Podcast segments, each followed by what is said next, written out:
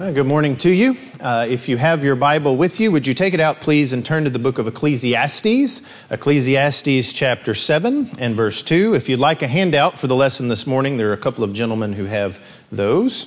Ecclesiastes chapter 7 and verse 2. Thank you for being here.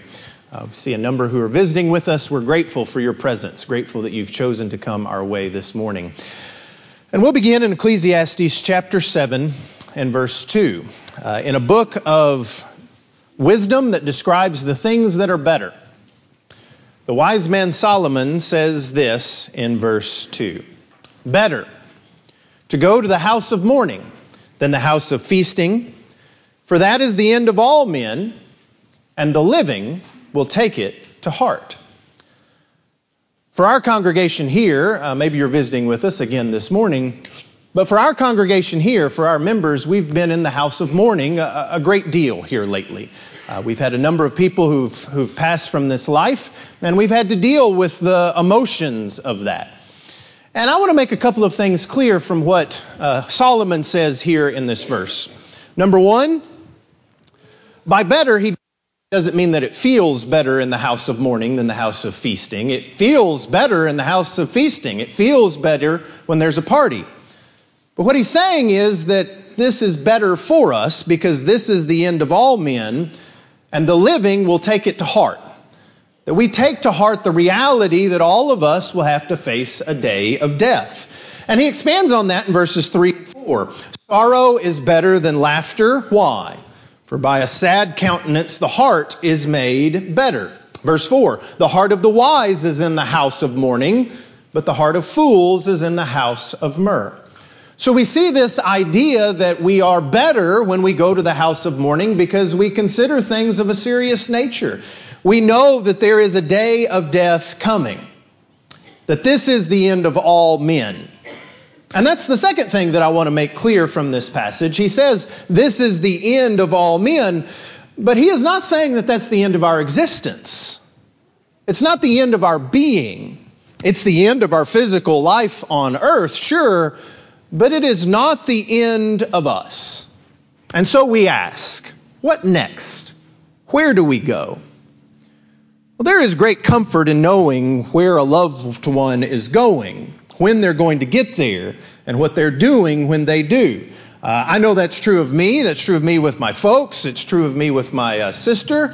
Uh, it's I know it's going to be true when my girls are at that age where they're going and doing different things. If I know where they're going, I know what they're going to do when they get there, and I, I know how they're going to get there. That's going to bring a certain degree of comfort to me. We tell people that we love, hey, text me when you get there. Why?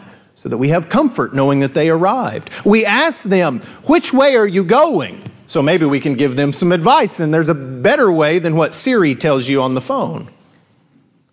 And gaining that knowledge likely doesn't change anything for them or about them and the trip they have in front of them, but it brings comfort to us. And I want to try and do something similar this morning regarding life after death. And we certainly can't answer all of our questions about death and the afterlife this morning. I, I wouldn't try to do that.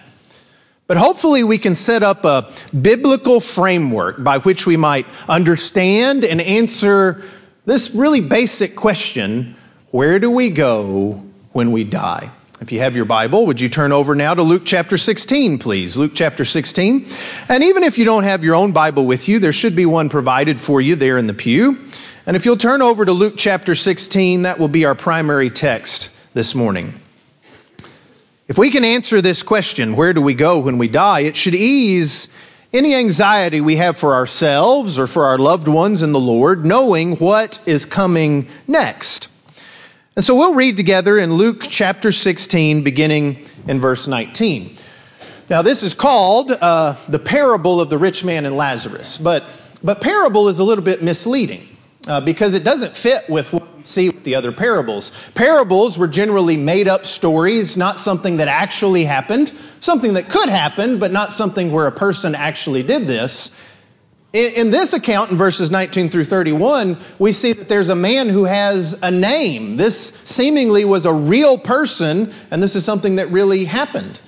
And when we think about parables, parables were about everyday physical life.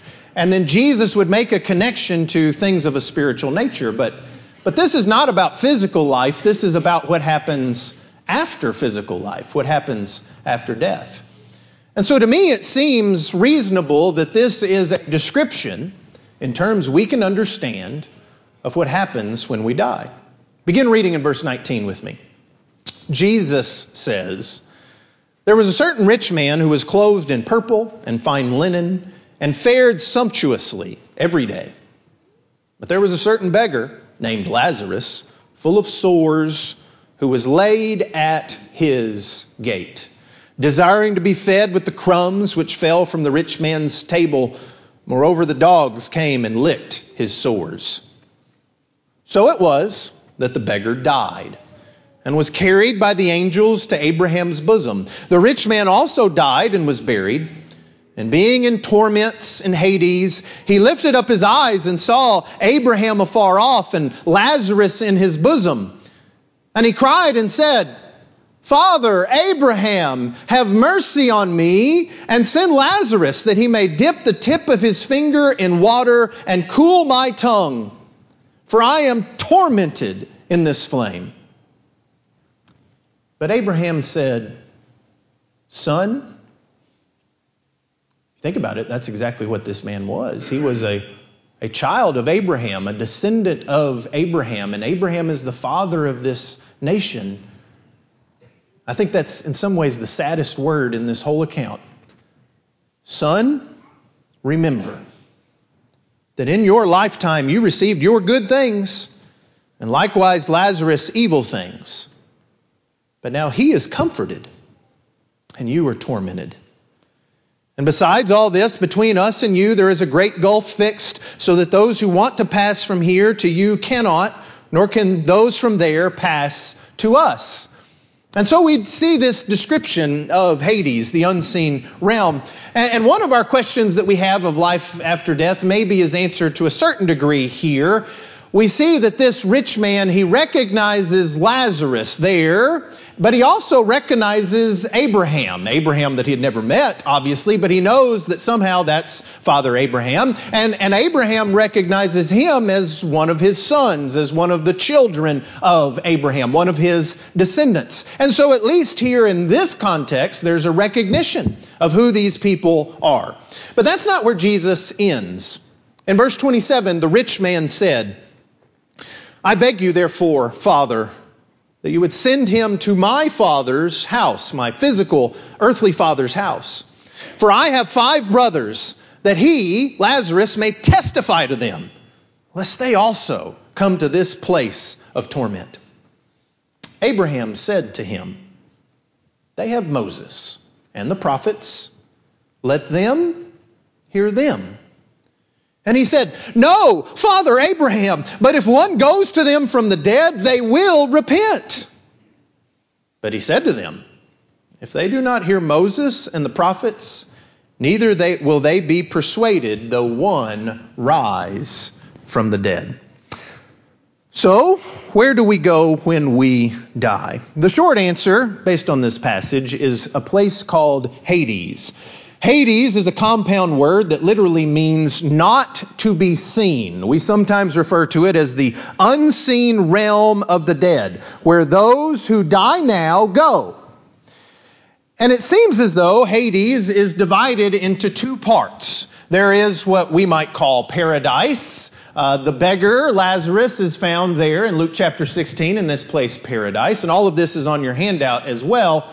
And we remember in Luke chapter 23 and 43 when Jesus is on the cross and there is one of the two thieves on each side who asks him to remember him when he comes into his kingdom. And you remember what Jesus said in response? Today you will be with me in paradise. And Jesus was going into Hades and apparently going into this paradise, this good part of Hades. But we see also that there is a place in Hades that is called torment, and that's where the rich man finds himself in Luke chapter 16 as well. And between these two places, between paradise and torment, there is a great gulf that is fixed. There is a division between these two places where you cannot pass from one side to the other. At least, at least those who were humans who have passed on into this place cannot pass from one side to the other. At some point, seemingly at the creation or after the creation of the world, these two places in Hades were created as well. And when God created the heavens and the earth, earth time began counting forward from that beginning. And after sin came into the world with the sins of Adam and Eve, so too did physical death. So, what happens then? What happens at this moment of our death? Well, we've already seen from our passage there in Luke chapter 16 but if we consider another passage, Ecclesiastes chapter 12 and verse 7, in describing physical death and how physical death is coming for all of us, Solomon says, Then the dust will return to the earth as it was. We even say that sometimes at, at burials, right? Ashes to ashes, dust to dust. And the spirit will return to God who gave it. And so our spirit goes up to this place of Hades I say up. It's going to another realm, right? And our body goes into the grave, but it doesn't apparently stay in the grave forever. It goes into the grave until the resurrection. The spirit goes to Hades, the body to the grave. And that is the pattern for all until this final day of the Lord, this day of judgment or reckoning when Christ comes and destroys the world and the dead are raised to stand before God at Christ's return. So let's read a couple of these passages that we have on the screen. Turn first to 1 Corinthians chapter 15. 1 Corinthians chapter 15. And we'll begin in verse 16, 1 Corinthians 15 and verse 16. The Apostle Paul is addressing a false doctrine that has sprung up uh, in Corinth. And maybe it is uh, the beginnings of Gnosticism. But, but the idea is that the dead do not rise. And that was something that the, that the Greeks would have said. Uh, generally, the Greeks would have understood that the dead do not rise, at least not in the way we think about it. Uh, and we remember that some of the Jews thought that as well. The Sadducees did not believe in this general resurrection of the dead. And so Paul is addressing that idea, and he's saying, look, if the dead do not rise, that destroys everything about Christianity. So begin reading with me in verse 16 of 1 Corinthians 15. For if the dead do not rise, then Christ is not risen. And if Christ is not risen, your faith is futile and you are still in your sins. Then also those who have fallen asleep in Christ have perished. If in this life only we have hope in Christ, we are of all men most pitiable. But now Christ is risen from the dead and has become the firstfruits of those who have fallen asleep, those who have died. For as in Adam all die, even so in Christ all shall be made alive. But each one in his own order Christ, the firstfruits. Afterward, those who are Christ's at his coming. And then comes the end, when he delivers the kingdom to God the Father, when he puts an end to all rule and all authority and power for he must reign till he has put all enemies under his feet. And the last enemy that will be destroyed is death. And he talks about that in a little greater detail, but I want us, for our purposes this morning, to drop down to verse 35, if you would. So, verse 35 together. But someone will say, How are the dead raised up? I mean, don't you have that question? I mean, how does that work? I mean, the body decomposes. Well, we're thinking about these things from a physical perspective, and that's what Paul says. Foolish one, what you sow is not made alive unless it dies. And what you sow, you do not sow that body that it shall be, but mere grain, perhaps wheat or some other grain. But God gives it a body as he pleases, and to each seed its own body. All flesh is not the same flesh, but there is one kind of flesh of men, another flesh of animals, another of fish, another of birds. There are also celestial bodies and terrestrial bodies, but the glory of the celestial is one, and the glory of the terrestrial is another. There is one glory of the sun, another glory of the moon, and another glory of the stars, for one star differs from another star in glory. Um, God has created all of these things, and they're all different. And the point that he's making is in regard to our physical body and our spiritual body. Verse 42. So also is the resurrection of the dead. The body is sown in corruption, it is raised in incorruption. It is sown in dishonor, it is raised in glory. It is sown in weakness, it is raised in power. It is sown a natural body, it is raised a spiritual body. There is a natural body, and there is a spiritual body. And so it is written the first man, Adam, became a living being. The last Adam, Christ, became a life giving spirit. However, the spiritual is not first, but the natural, and afterward the spiritual. The first man was of the earth, made of dust. The second man is the Lord from heaven. As was the man of dust, so also are those who are made of dust. And as is the heavenly man, so also are those who are heavenly. And as we have borne the image of the man of dust, we shall also bear the image of the heavenly man, Christ. Now, you're still with me. Maybe I've lost you, right? He's going through this argument. Let's sum up in these last three verses, 50 through 52. Now, this I say, brethren, that flesh and blood cannot inherit the kingdom of God, nor does corruption inherit incorruption. Behold, I tell you a mystery. This is something that I'm revealing to you. We shall not all sleep.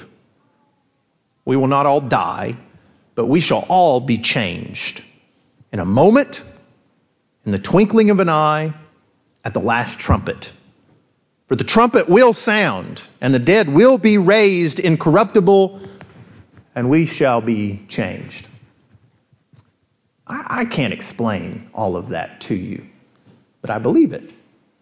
That we will be raised at that last day when Christ comes in his glory to destroy the earth and to take the faithful home in Jesus. Um, if you want to turn over to uh, 1 Thessalonians chapter 4, 1 Thessalonians was likely written years before 1 Corinthians. And so Paul addressed the same resurrection uh, in a shorter way and for a different purpose in 1 Thessalonians chapter 4 verses 13 through 18. 1 Thessalonians chapter 4 and verse 13.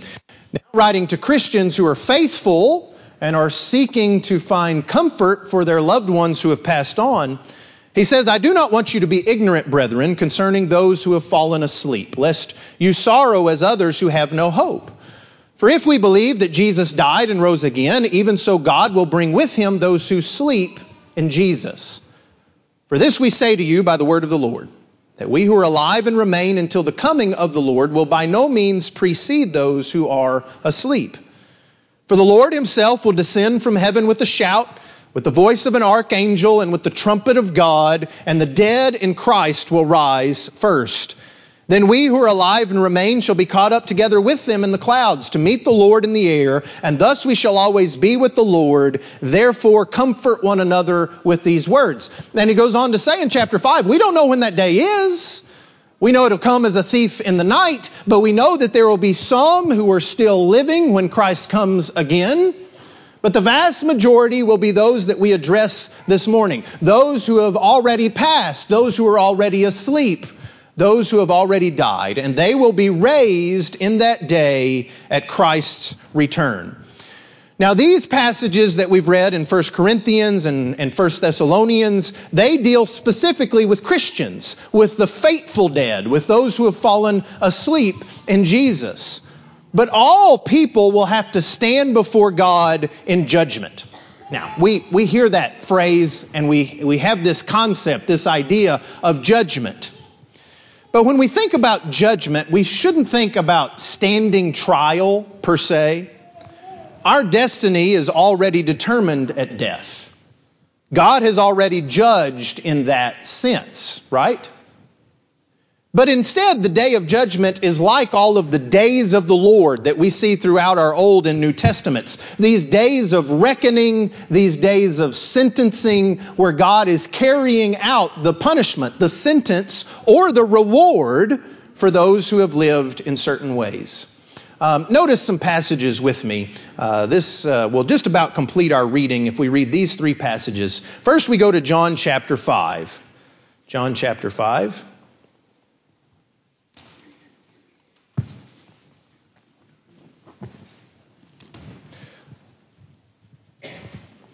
On this occasion, Jesus has, has healed the man who was there beside the pool of Bethsaida. And Jesus says, You think this is something, there are greater miracles that are coming. And in verse 24, he's going to describe some of these greater works that he's going to do, these greater miracles. So this is John chapter 5 and verse 24. Read with me. Most assuredly, I say to you, he who hears my word and believes in him who sent me has everlasting life and shall not come into judgment, but has passed from death into life.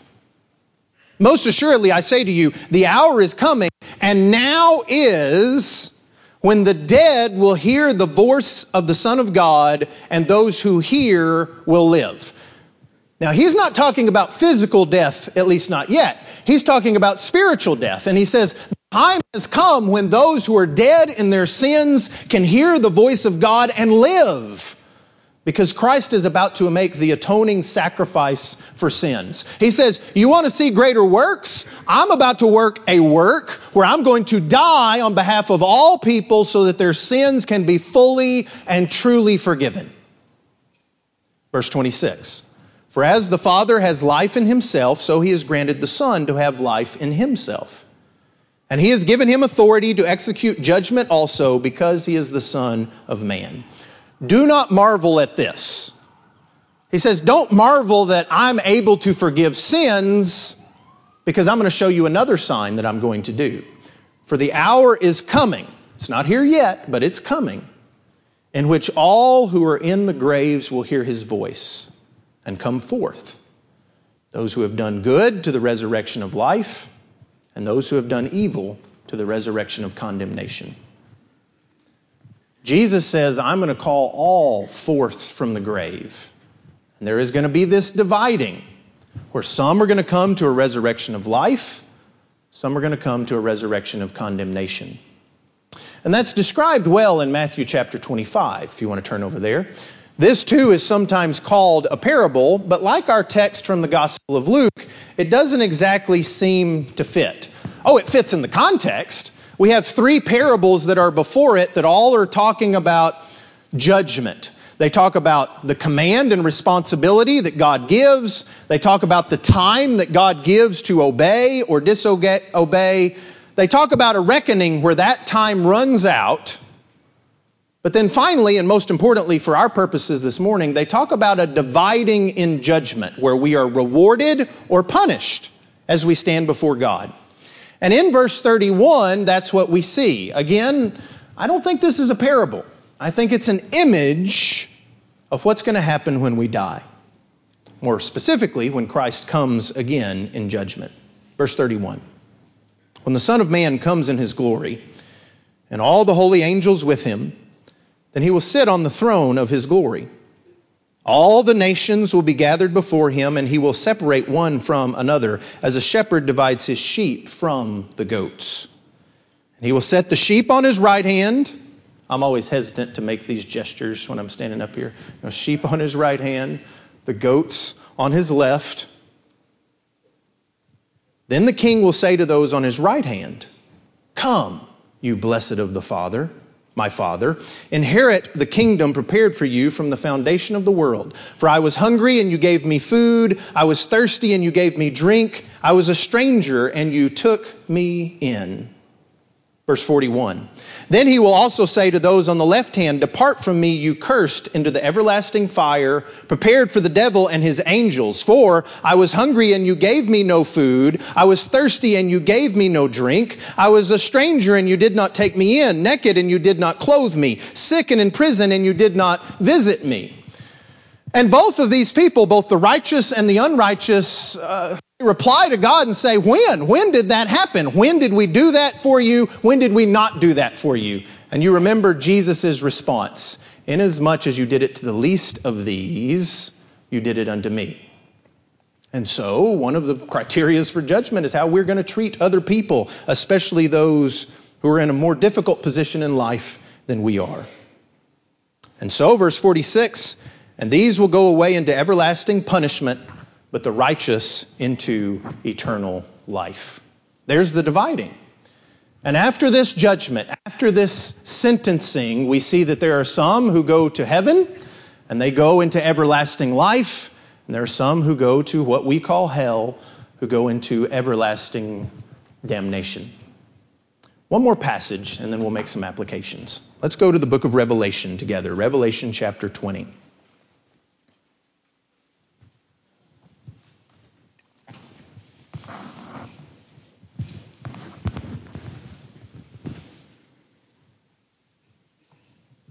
Revelation is a book of signs and symbols. And so we're hesitant to make a too direct application to this is the way it's going to be. But it does provide us with pictures of what these final days will be like. Verse 11 Then I saw a great white throne and him who sat on it, from whose face the earth and the heaven fled away. There was found no place for them. And I saw the dead, small and great, standing before God, and books were opened. And another book was opened, which is the book of life. And the dead were judged according to their works by the things that were written in the books. The sea gave up the dead who were in it, and death and Hades delivered up the dead who were in them. And they were judged, each one according to his works. And so the image, as we described it before, is you have a book. Everyone has a book of the things that they've done in the body, the things that they've done in their life. That's the image. I, I don't know if literally God's going to open up books. I kind of doubt that, but that's the image. The things that you've done in your life. And there's another book, which is the book of life. And that's where you want your name written so that you might enter into heaven itself. Verse 14 Then death and Hades were cast into the lake of fire. This is the second death. And anyone not found written in the book of life was cast into the lake of fire. So Hades, from this passage, apparently is temporary. This is not a permanent place. But after the Lord comes again in judgment, we will each be sent to our place of permanent dwelling. Heaven and hell are permanent. Now, maybe you knew all that already. I'm sorry I wasted 20 minutes of your time in talking about that. But there's handouts out there if you want to study that more on your own. Maybe some of that is new to you. Um, but just having this knowledge is not particularly fruitful for us. If that's all we have is just the knowledge, what is the application that we should make from this reality? God reveals to us exactly what we need. Um, Maybe sometimes he reveals things in order to fulfill our curiosity because he created us as curious beings, right? But generally, when God reveals things to us, when he reveals mysteries to us, it's for a purpose. It's so that we might learn and apply things in this life to make us ready for the next. And so, why is it that God revealed this whole thing about where you're going to go to another place of Hades, and this is a place where you're going to wait, and then all of us are going to have a body at the resurrection at Christ's return, and then there's going to be this reckoning, this sentencing where you're going to be sent to heaven and hell? Why was all of that revealed to us? What difference does it make? Well, I want you to think about three things with me this morning by way of application. Knowing where we go when we die does at least three things for us. Knowing where we go when we die is a reminder of God's perfect judgment. There is no waiting period. There is no uncertainty. There is no partiality with God in his judgment. For those who have come to Christ and know Christ, the angels are already gathered and ready to take your spirit to paradise.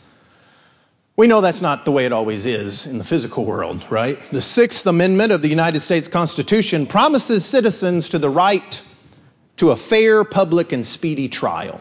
But that's not always what happens.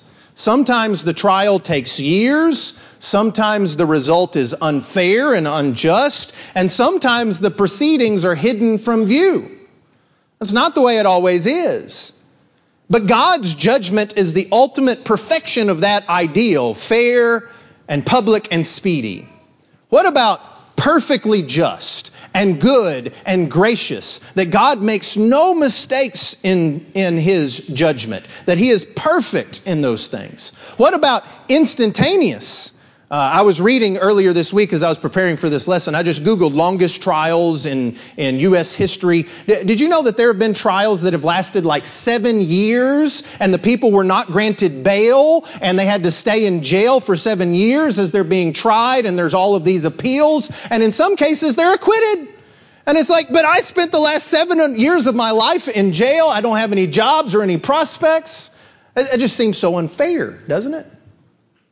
But God's judgment is instantaneous. He knows immediately. And we know immediately. And what about public? Ultimately, our sentencing is before all who have ever lived, as all the nations stand before Him. I find great comfort in this first point that God judges instantly with perfect knowledge of every individual and every situation. God judges with a knowledge of what every person knows, with the opportunities that they've had or that they haven't had, with a perfect knowledge of what they've been through in their life, what they've experienced, both good and bad, the good influences and the bad influences, the triumphs and the failures. He knows every thought that they've ever thought, good and bad. He knows what they've done in secret, good and bad. He knows their physical and emotional state in doing those things, good and bad. God knows everything. And as human beings who care about other human beings, sometimes we're placed in these positions where we have to do some judging where we have to look at the lives of other people and hold up the mirror of God's Word and say, in my judgment, is this person living the way Christ would have them to live or not? And it's a difficult thing. It's a difficult thing sometimes. We are compelled to do that so that we might share the truth with them, and hopefully they share the truth with us. But it's a difficult thing because I know how imperfect my judgments are compared to God's. I know so little of what's going on in any given situation. He knows everything that's going on in every situation and how those things interact with one another. I can't read somebody's heart. I can look at their actions, I can make determinations, but only God sees what is truly in their mind and heart. And even if I had that knowledge, even if God somehow zapped me with perfect knowledge of every situation and he, and he showed me exactly what's in people's hearts, I would not have the capacity, number one, to understand all of that, but I would not have good enough judgment to use that in the proper way. And yet our God, in his greatness and in his holiness, and in his perfection is able to judge perfectly. And in those times in my life,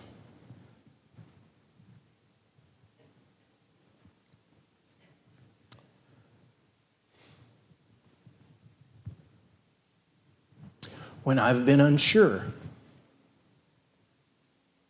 about the eternal destiny of one that I love. I can leave it in the hands of the perfect judge and find hope in his mercy and in his grace. These glimpses that God gives us of what happens after we die reminds us of his perfect judgment. I'm, I'm overwhelmed by it but I'm grateful for it. Knowing where we go when we die is also a reminder that we will be judged based on the things done in the body. I do not believe that the Bible teaches that there is a, a, purgatory, some second chance after death, where we live again in penance for what we have done. No, it seems to me that the scriptures teach clearly in many places, but in Hebrews chapter 9 and verse 27, for example, it is appointed for men to die once, and after this, the judgment. Abraham talks to the rich man back there in Luke chapter 16, if you want to turn back to that passage. In Luke chapter 16, he talks to him about what he did and what he had in his lifetime. In your lifetime, you had the opportunities to do good things and bad things. You had the opportunity to enjoy things and to fare sumptuously and clothe yourself in fine linen and purple. And you also had the opportunity to give to the poor, to help out a beggar like Lazarus who was taken and laid at your gate. And you made your choices in your lifetime. And now you've been judged based on those choices. This this, ladies and gentlemen, this life that we're living right now, this is our opportunity. And here, in this life, God gives us chance after chance after chance by His grace. But death is coming for all of us if the Lord does not come again first. And upon my death, my destiny is sealed. And so, what will the day of my death be like? Know clearly that physical success is not necessarily an indicator of spiritual success. If you're back there in Luke chapter 16, if we go up in the context to verses 14 and 15, this is when Jesus is telling this parable. In verse 14, it says, Now the Pharisees, who were lovers of money, also heard all these things, and they derided him. And he said to them, you are those who justify yourselves before men, but God knows your hearts. You think you're justified before men, but God knows what's really in your heart. But notice this last phrase in verse 15. For what is highly esteemed among men is an abomination in the sight of God. Uh, having a desire to be rich, being a lover of money, is often highly esteemed in our culture, right? Uh, now, don't misunderstand me. Yes, being rich is highly esteemed, but a lot of times that's uh, derided as well because other people are covetous and they want to take those things. But this attitude of somebody who's a go getter who wants to make lots of money in our culture, that's something that's highly esteemed, something that's rewarded. But God says that's an abomination to Him. That kind of attitude is not what we should be searching for. And it's not that one can't be physically successful and still be a great Christian. We've got a number of wonderful examples of that, even in the room this morning. But we are foolish to equate those, those two in some sort. That physical success and ease in this life is an indicator of what you will have in the next. The beggar was the one who was carried by the angels to comfort in paradise in Abraham's bosom. The rich man was the one who was in anguish in torments. Anguish and torment or comfort and peace. Those, those are the realities, and there is no middle ground. And that should motivate us to live righteously. Now, don't misunderstand me. We talked last Sunday that the only reason anyone who is accountable for their actions will be saved or will be in paradise temporarily or in heaven eternally is because of God's grace. Because He was merciful through His Son, Jesus Christ. In sending Jesus, God is both just, the price had been paid, and the justifier. It is paid through Jesus of the one who has faith in Jesus. We are justified by Christ, but we are also very clearly judged by whether or not we have submitted and committed ourselves totally to Christ. That's the lesson, or it was the lesson. And in preparation, uh, these were the two points that I planned to make. And then, like a dummy, I went back and read the text again and I said to myself, well, dummy, maybe you should make the point Jesus was making. Knowing where we go when we die. Why did Jesus reveal this account at all in Luke chapter 16? Why did he tell it? Because it is a reminder of the sufficiency of God's word to bring about repentance. That's the point that Jesus was making on this occasion. If we refuse to hear the Word of God, there is nothing else that's going to convict or convince us. God's Word tells us about where we go when we die, and it tells us what we must do to choose where we're going to go by the grace of God. If God has sent His Son so that we might be saved, don't you think He knows the best way to bring about that salvation in us? Or do you think God wants us to waste that gift? God has chosen to reveal these things through His Word because that is the best way. And yet oftentimes our reaction might be like the rich man in verse 30. No, Father Abraham, don't just give me Moses and the prophets. We all know that. But if someone goes to them from the dead, they will repent. But he said to him, verse 31, If they do not hear Moses and the prophets, neither will they be persuaded, though one rise from the dead. Surely they'll believe if somebody is raised from the dead. All will believe if that were the case, right? Right? But we know better, don't we? We know better because there are examples in the Bible that show us differently. Uh, Lazarus in Luke chapter uh, in John chapter 11 and verses 45 through 48, after Lazarus is raised from the dead, many believe, but others go to the scribes and Pharisees and tell them these things. And their response is not to, well, hallelujah, somebody's raised from the dead. This must really be a prophet. Their idea in that passage is, what are we going to do to silence this? Because nobody can deny a great sign will be, has been done. And if this keeps happening, they're going to come and take away our place in our kingdom. Somebody was raised from the dead, and they were like, I can't believe him, even though I acknowledge somebody was raised from the dead. In Matthew chapter 28, when those who were at the tomb come to the chief priests and rulers, and they say, Hey, this is what happened, they say, Well, you need to tell this story that his disciples came and stole him away. That's what you need to do, and we're going to pay you to do that. They see the angel come and Jesus rise, and they take some money rather than believing. But the ultimate example, of course, is Jesus himself. Someone was raised from the dead, and yet they still did not believe and obey. The people who did believe, they were going to believe anyway. So, what's the lesson? Well, turn to Romans chapter 10 and verse 14. This last scripture and the lesson will be yours.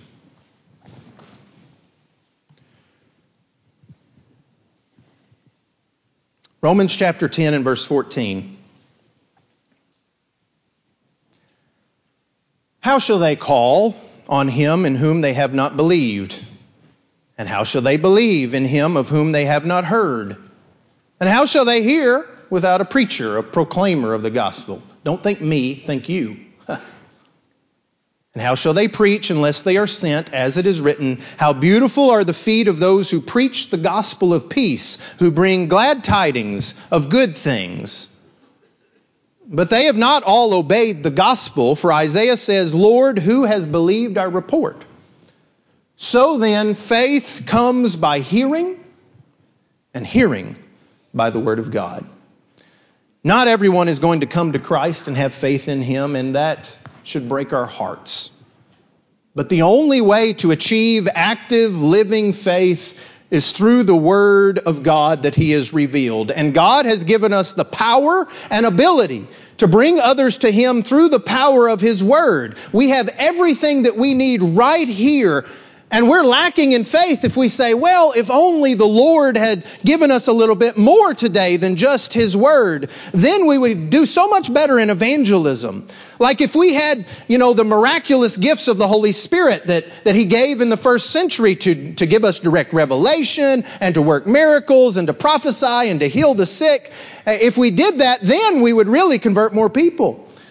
And the ironic thing is, the Holy Spirit was given in that way for what purpose? To reveal and confirm the Word of God. And from a biblical perspective, what we have is even greater than what they had. And these accounts, knowing where we go when we die, tells us that pining for something else is not the answer. If someone has a good and honest heart, then preaching the unadulterated gospel of Jesus Christ to them will be more than enough to bring them to Christ. And if they don't have a heart willing to accept the gospel, then it wouldn't matter what we did, what sign we performed, they would not turn to him, even if one were raised from the dead. So, the practical application for all of us that Jesus is making in this passage, I believe, is that we have all the power we need right here Moses and the prophets and the New Testament apostles and prophets. And we have no excuse not to proclaim it because it is the power of God unto salvation for everyone who believes, as Romans chapter 1 and verse 16 tells us. Salvation on earth is available which leads to salvation in paradise, which leads to salvation in heaven. Is that where you're going when you die? Well, you can have the confidence this morning that comes only from a right relationship with Jesus. And if we can help you to come to Christ, to put Him on in baptism, or to walk faithfully as you seek to live for Him, won't you come now while together we stand and while we sing?